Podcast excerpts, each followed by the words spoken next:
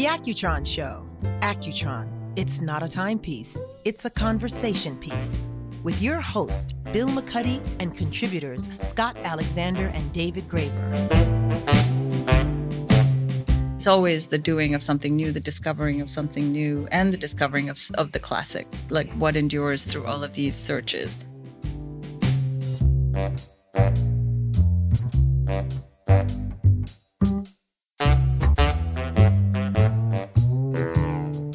That voice you heard at the top of the show is Suchi Reddy. She's the founder of the New York City based architecture firm Reddymade. She's here to talk about design in America, its evolution, and its future. But first, me, Bill McCuddy, together with culture writer Scott Alexander and cool hunting editor David Graver. David, what's your favorite Manhattan building? What building in New York do you walk by and go, I like that one best? Oh, that's such a challenging question. You know, I actually have a note in my iPhone that lists my favorite building. Of And, course all my do. favorite buildings. Does it change? N- it does, but number one for me is generally the Chrysler building because my grandfather worked on it. He was an electrician, and it resonates a great deal. Every time I walk by and I look up, I feel something.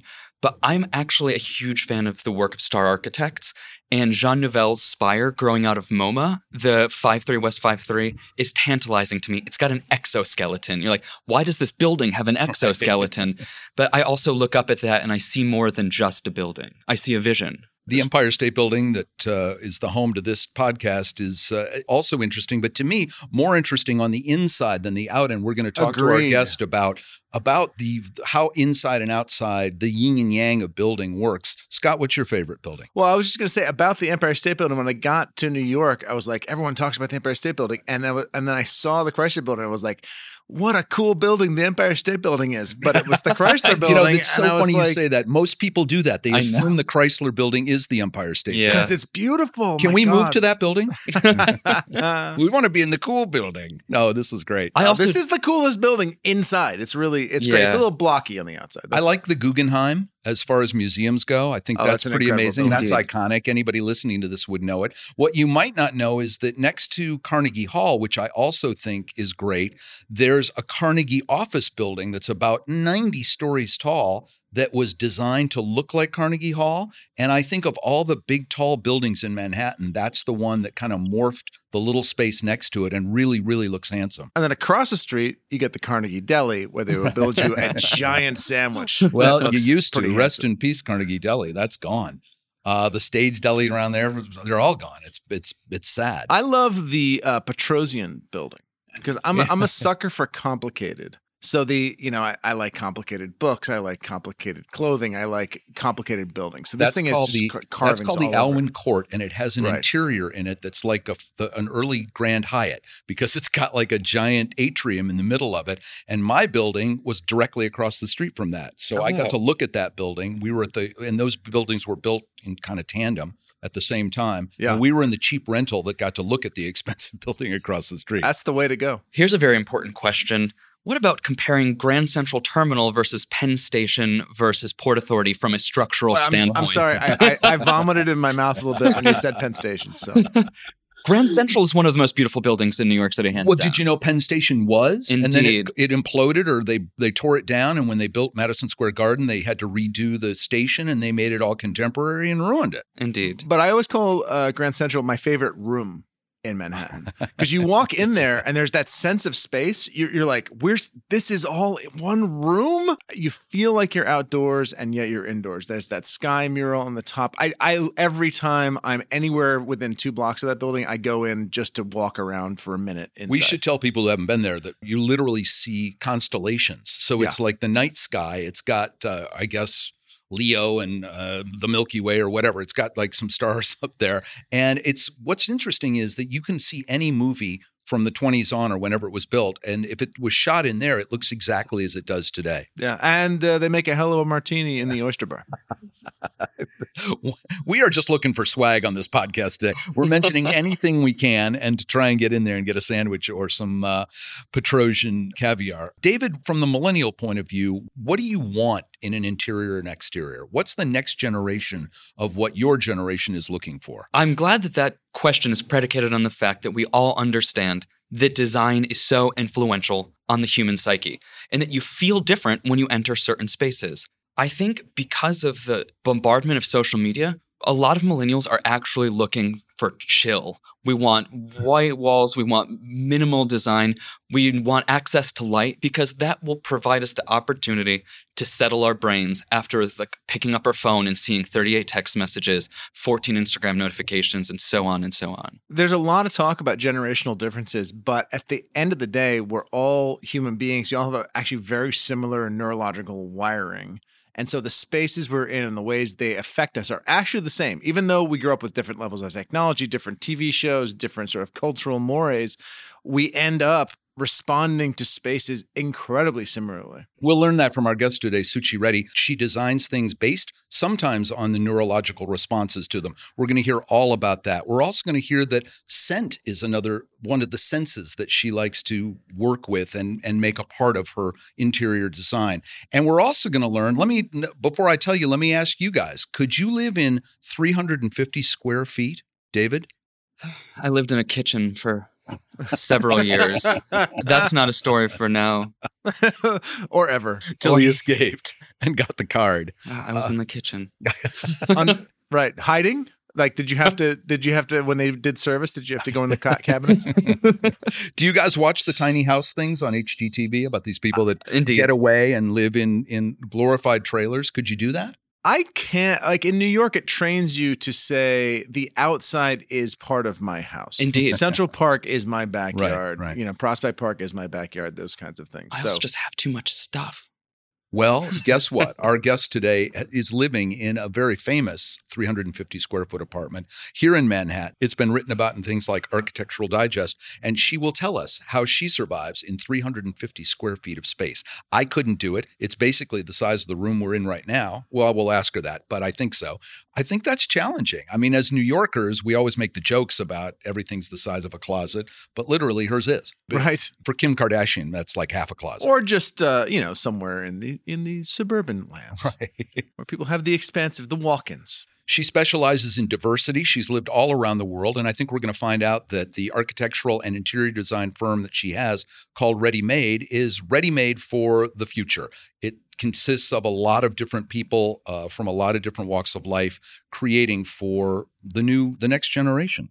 I'm very curious, guys. Do you have any furniture in your home that is meaningful to you, that's more than just a couch to sit on or a lamp for light, something that you have for purpose? Well, I do, but I'm older and I feel like your generation, guys, uh, that gets everything at IKEA and, and it's disposable. But yeah, I have some furniture that my mother had, that my grandparents had. Not a lot. I think more and more, even people my age, are like paring down to just one or two important things rather than a household of things. And remember, our parents are gone, so we inherit large lots of furniture and eh, there's a huge responsibility with that the answer to the question is yes one or two do you indeed but i'm on the older end of millennial so I actually have an IKEA free home. I, I when that's a thing. When I moved into the place that I'm in now, I decided I don't I didn't want anything IKEA and anything disposable. So I have begun to collect, and we, I have designer furniture from a, a lot of mid-century modern acquisitions, but also stuff this that I shocking I had made stuff that I had made from like Ligne Roset. I care a great deal about furniture because I do believe design impacts feeling and feeling if feeling at home. You know, it's funny you bring up mid-century modern because I wonder what the next thing will be when that falls away. Same. It's what's being made right now that's going to be right. Considered- Mid-century modern was kind of the big thing for decade on decade on decade on decade. You're like, dudes, designers, get on it. Agreed. Uh, I do have one piece of furniture in my house that's uh, quite, quite special to me. It's a chair that I meditate on every day, and it's a very specific. It's a low chair. It has no arms. It allows me to kind of cross my legs when I sit on it, and I can get into the right posture. The back slopes away just right. So it's just, and it's this place I go to every day at the same time of the day, and I do the same thing every day, and it really centers me. And it's very much um, a, a piece of furniture that uh, allows me to do that. God, I can't unsee that now. All right, Wait, so my number one, my number one is my bar cart. Oh, I have a magnificent bar cart. If you guys could see this bar cart, you would be envious. I'm envious. I think about it and I'm like, why am I not standing beside my bar cart? I wish you could. I'll show you guys. Is it sometime. deco and chrome and, and it, it is glass? indeed. Yeah, yeah, yeah, I know. Oh, and man. it's round or it's square? It's square. uh huh. We had the round one. Apparently, they apparently it came both ways. Love a bar cart. So your special chair, Scott, was that something you inherited or something you bought yourself? Something I bought. I found it uh, in an antique store in Brooklyn. So creating your own icons or your own collectibles is one thing we'll ask her. Also, uh, what does she think of what's going to happen to design and what are her favorite buildings in Manhattan and around the world? That's all coming up when Suchi Reddy joins us right after this on the Accutron Show. The world runs on Accutron time. Accutron watches since 1960 from New York City to around the world.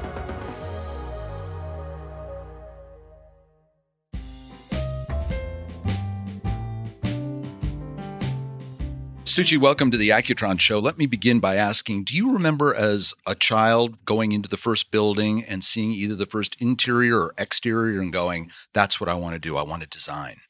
Wow, that's a great question to start with. But um, I actually do remember a very, very distinct feeling from when I was about 10 years old. And I was in my house and I felt that it, it sort of dawned on me like this epiphany. I've had these moments in my life where I have this epiphany kind of fall on my head. And I it literally felt like that when I knew that my house made me different than my friends. And because it was in some way or just because of the way that it acted on me. You know, I lived mm. in a house that was open to the outside on four sides and it had an opening in the middle. And I just knew that from the way in which that house flowed to the way in which my friends' houses flowed, I knew that the house was a protagonist in my life. And you that know, wasn't made in, me a thing. That wasn't in Brooklyn.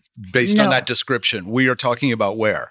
We are talking about uh, Chennai, India, which used to be called Madras.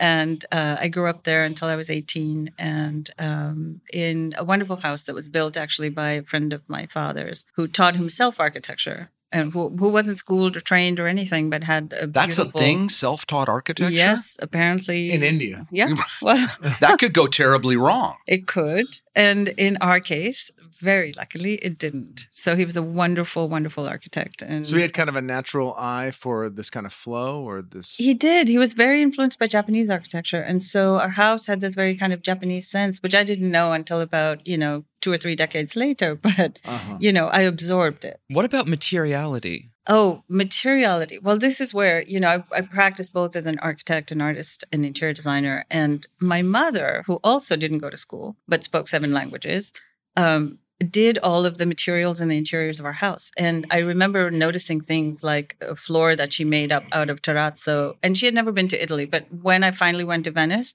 I was like, how did my mother know that this is what you could do with like leftover bits of terrazzo. You know, mm. We had very interesting materials in the so house. You are incredibly well traveled. I know that having traveled with you. And your professional journey sort of went from India to Miami to Oregon to Wisconsin to Manhattan. What did you pick up from so much movement? What do you gain from the world from traveling and seeing? Well, for one thing, I've really grown to love this aspect of having a liminal perspective. I think what it does is puts me on a threshold and I can always have a 360 view of what's happening around the world in all these different places. And I don't necessarily have to belong to all of them, but I can draw from all of them. And that's been absolutely amazing. But I will say, you know, this is an amazing journey about being an immigrant. And you come to the States. Most people come to places like New York, and I didn't. I arrived in Alabama, oh, and which was quite a shock, you know, for a young girl from India. And then I traveled around the country to lots of different places until I ended up here. And I learned that America is not as homogenous as it looks or people think it is. There was this kind of regionalism which now I think is even more in everyone's faces. But it was a really interesting journey to discover that. I can't let Alabama go by without asking what the year was that and what were you aware of racism in in the South and and discrimination? You know, it was 1985. I came to Birmingham, Alabama because I got married at the age of 18 because I decided I was, you know, this was a smart thing to do. And uh, that's the only reason I came to this country. And I had no idea what racism was. I come from a country that we know very well what prejudice is. We don't really practice racism to this degree. And I remember my first class in college when I learned that segregation ended in the 60s. I think my jaw hit the ground. I was like, "What?" I was I was alive when that happened. Like how did this, you know, um, so it's been a bit of a shock. And then I went to school in Detroit, and really there was the first time I had another epiphany similar to the one where I knew that my house was actually acting on me. When I had an internship in uh, an all white male firm and I wasn't getting anything interesting to do, and the guys around me were, and I didn't know, you know, why that would be. I was quite sort of surprised until it dawned on me that that's what was going on. How and you- I had no idea. How do you break out of something like that? How? Well, with determination. Move to Wisconsin. So we say, well, you move to Wisconsin, you know, where they're where they're nice, but you know, they the the exotic is also a wall that uh, you can you can come up against. Um, but no, you you just work with it. You work with it and you learn from it, and you say, you know, that's not the thing that defines me. What defines me is really still really. I, I will say that I have this kind of from all of this travel a deep love for this place and I think it allows people to be who they are. And I think you just have to remember that and keep going. This place being New York. This place being New York at the moment, yes. Do you feel like that friction you hit at those various points? Sometimes that is what creates the heat, creates the fire for people in their in their ambition. Is that true for you? I don't think so for me. For me, it just became another thing that I have to face because the other thing is architecture is a very male dominated practice. Right. So it's not the only thing I'm dealing with. It's You funny know, you say I'm- that because my mother was an interior designer who Yeah. believed that architects designed from the outside in. And she always said, as an interior designer, I wish I could design the outside of the house because I would do it from the inside out. Absolutely. So which statement is true and or how do you how do you work with both ideas? Well, I think I work pretty much like your mother would have wanted to work. You know, I really do work from the inside, and in fact, the mantra of my practice is this this idea that form follows feeling. Like I, from that moment when I knew that my house actually made me feel and become a certain way, I always wanted to design from the inside out. And so, and that's a fine line. You know, you you still have to make the outside beautiful, and you still have to make it interesting. So it's a very complex kind of conversation between the inside and the outside, so that you can bring them together. I'm really curious. At this point, everyone's spending so much time inside their houses. Designing from the inside to the outside sounds very appealing to me. A lot of people are doing stuff for themselves. Do you have any ideas for what people can do in their own spaces to sort of own them or take control of them? You know, it's a question I've been asked a lot, and it's uh, since the pandemic started. And I really think the first thing you have to do is carve out a space for yourself, which I think is quite difficult for most people. And it's actually a wonderful thing that people are paying attention both to their bodies and to their homes and to all of these things that they that we need to as humans that perhaps we've been too busy to do. Um, and some of the simple tricks are you know, even if you can't change anything about your space, you could use a fragrance that actually Mm. Changes. And it's a very easy thing to do. Um, scent is another love of mine. And so, you know, it's something that I, I think about a lot.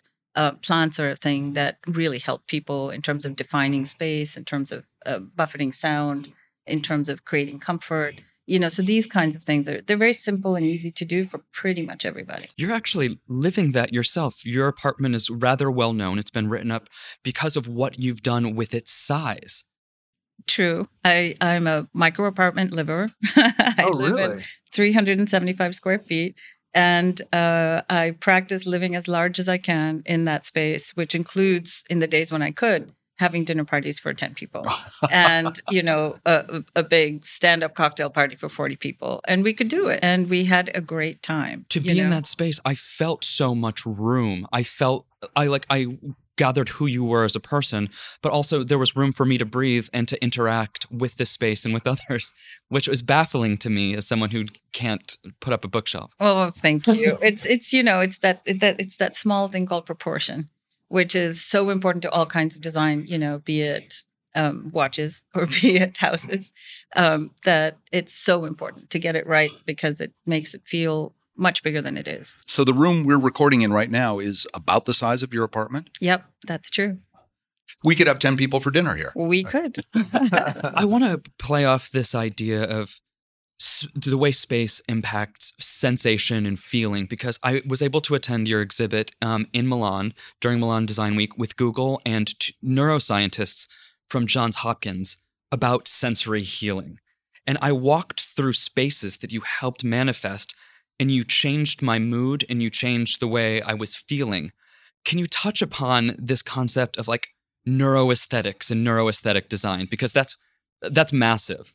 Thank you.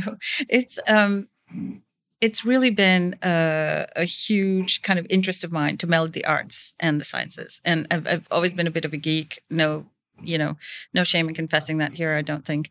Um, but I, you know, the minute I found that neuroscience and architecture could be put together, I really started getting interested in sort of figuring out who's working in this field and how they're working.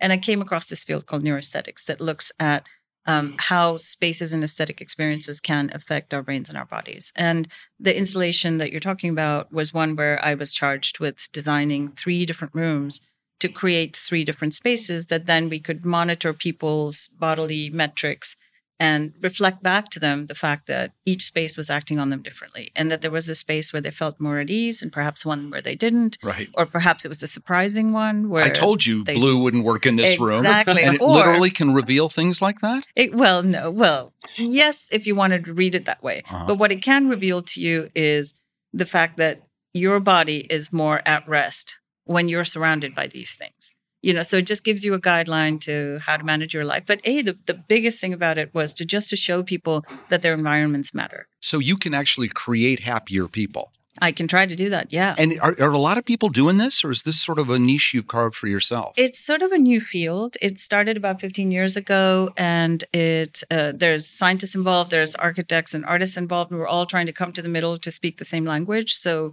different experiments get carried out, whether it's on the artistic side or on the scientific side. And eventually, I'm hoping that there will be a whole body of knowledge that people will be able to use. And from the scented side, to back up for a second, because that was fascinating what you, David was asking you about, is do you design different scents for different environments? Do you say you'll be a woodsy and you'll be a, a linen and you'll be a, Well, a floral or? uh, for that project, actually, there was a professional who was doing that. I see. So because I stuck to the profession that I know well, which is architecture, and um, we had I think it was Mandy Aftel from San Francisco who designed the fragrances for the different rooms. But we um, came together on the principles for the elements that we might want to have in the different rooms, Great. and then she designed to them, and I designed to them. I want to jump countries, but carry that same thought in that I stood in your pavilion in Times Square, which is an incredibly hectic and at that time chaotic place filled with so many people. And I gathered from your work that you were trying to demonstrate inclusivity and togetherness through chaos. Can you talk to me? Because that's what we do on this podcast. Excellent. Can you talk to me about ballgame. the X or X and, and what it meant to have that in the center of Times Square? So X was a sculpture space that was commissioned um, that actually we won uh, uh, through a competition. And um, the basis of that work was a quote um, that's by Dr. Cornel West that said, Justice, and I might paraphrase slightly, but it says, Justice is the expression of love in society, and tenderness is its expression in private. And how would you make this a physical, uh, you know, manifestation of that? And I decided that I had to create an X because X reflects the crossroads that Times Square is. It reflects its triple X history. It Huh, it needed to actually X was the mark of love and a kiss for for since I, I think I found out since the 16th century, which was really interesting. And I realized in playing with these planes that if I inserted uh, an ellipse in the middle of the X, it actually revealed this kind of heart shaped space. And so people could look up into this heart and they read the words into into difference, add equality, find love.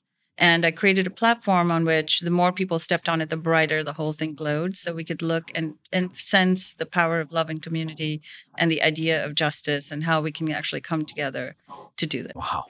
so modestly conceptual. I'm an architect. We're not modest. I mean, to be frank, that sounds like something anybody would have come up with. I suppose so. no, I'm not surprised you won. That's amazing. I didn't see that, and I'm I'm uh, I'm jealous of David for once. well, um, we're hoping it will find a permanent home somewhere. So I'll let you know. oh, cool. Uh, we talk about watches and design and the way the 60s influenced today. And I just have to ask did you have a first watch? Do you remember what it was? I do. Uh, I had a Seiko. I remember it very clearly. Um, it was one of my prized possessions in India because was this was a big deal to be given a watch, you know.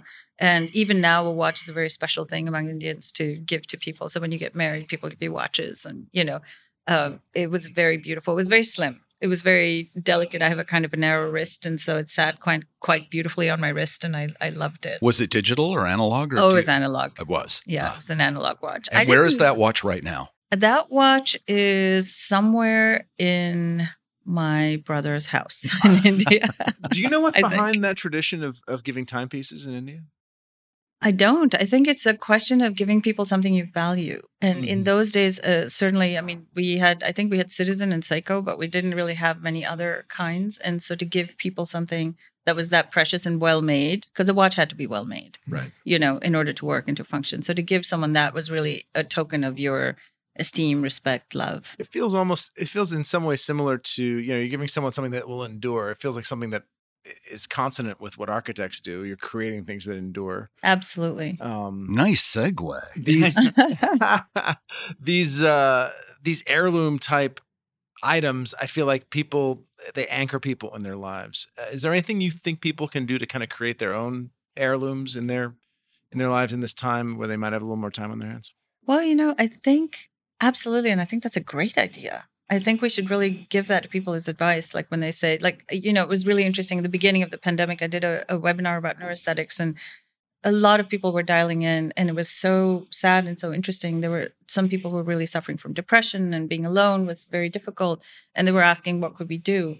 I wish I'd thought of this. This would have been such a great thing to do. The best thing I could say was like, do something creative, like make something, make anything you know, because making is such an optimistic act in and of itself that the optimism of creating things, that uh, us as designers know this, you know, it keeps us going, whether we design watches, buildings, clothing, whatever it is. You know, it's always the doing of something new, the discovering of something new, and the discovering of, of the classic, like what endures through all of these searches would be really important. I think it would be a great idea. I don't And- know what people could make though. How's how's business during the pandemic? Because are people sitting at home and realizing they want to change their space?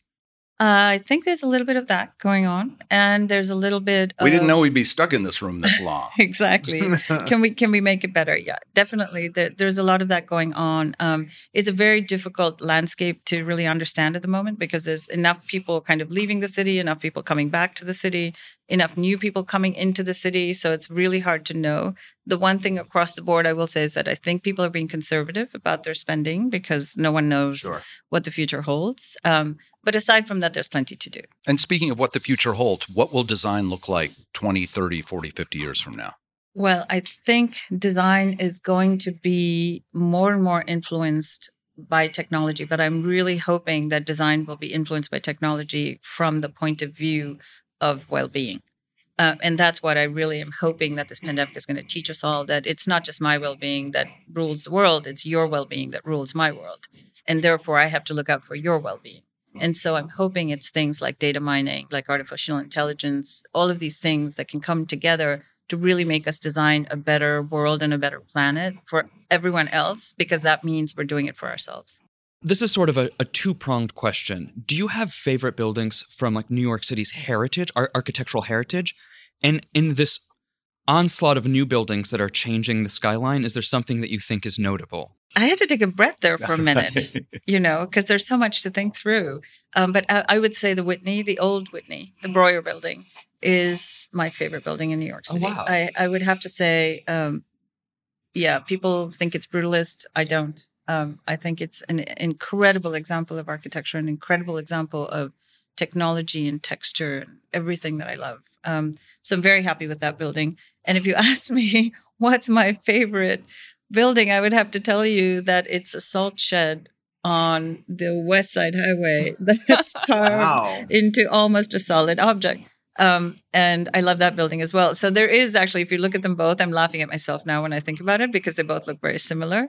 Um, or it could be construed to look similar. But um, yes. is there a would say those are my simplicity there that appeals to you or Yeah, I think it is my uh, uh, Japanese infused Indian roots um, that Uh-huh. that really bring me down to the simplicity and the shape. Because I also think the beauty of New York is that it's a fabric. You look at a single building and it may not be perfect, but you look at put it put it next to ten others, and it becomes this beautiful animated fabric. And very few cities have that because there's either overregulation or underregulation or just too many gaps in between and bad zoning, you know. And luckily, because of our geography and the type of rock that our island is built on, um, we happen to have the opposite. And Except that really gentrification has torn down a lot of, let's say, tenements or spor- shorter, smaller buildings. In in Frank uh, Frank Gehry, for example, building gets shot up in that space. But you're saying no matter what, the fabric is interesting. I think so. And I think it's actually a, a, a vital sign of the life of New York City.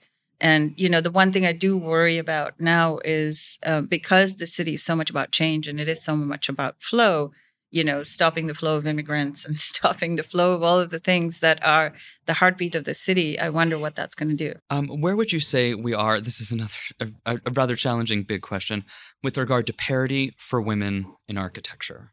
Wow, that we are not anywhere good. I will say that. Um, I don't have the numbers off the top of my head, but I will say I think it's something less than like two percent.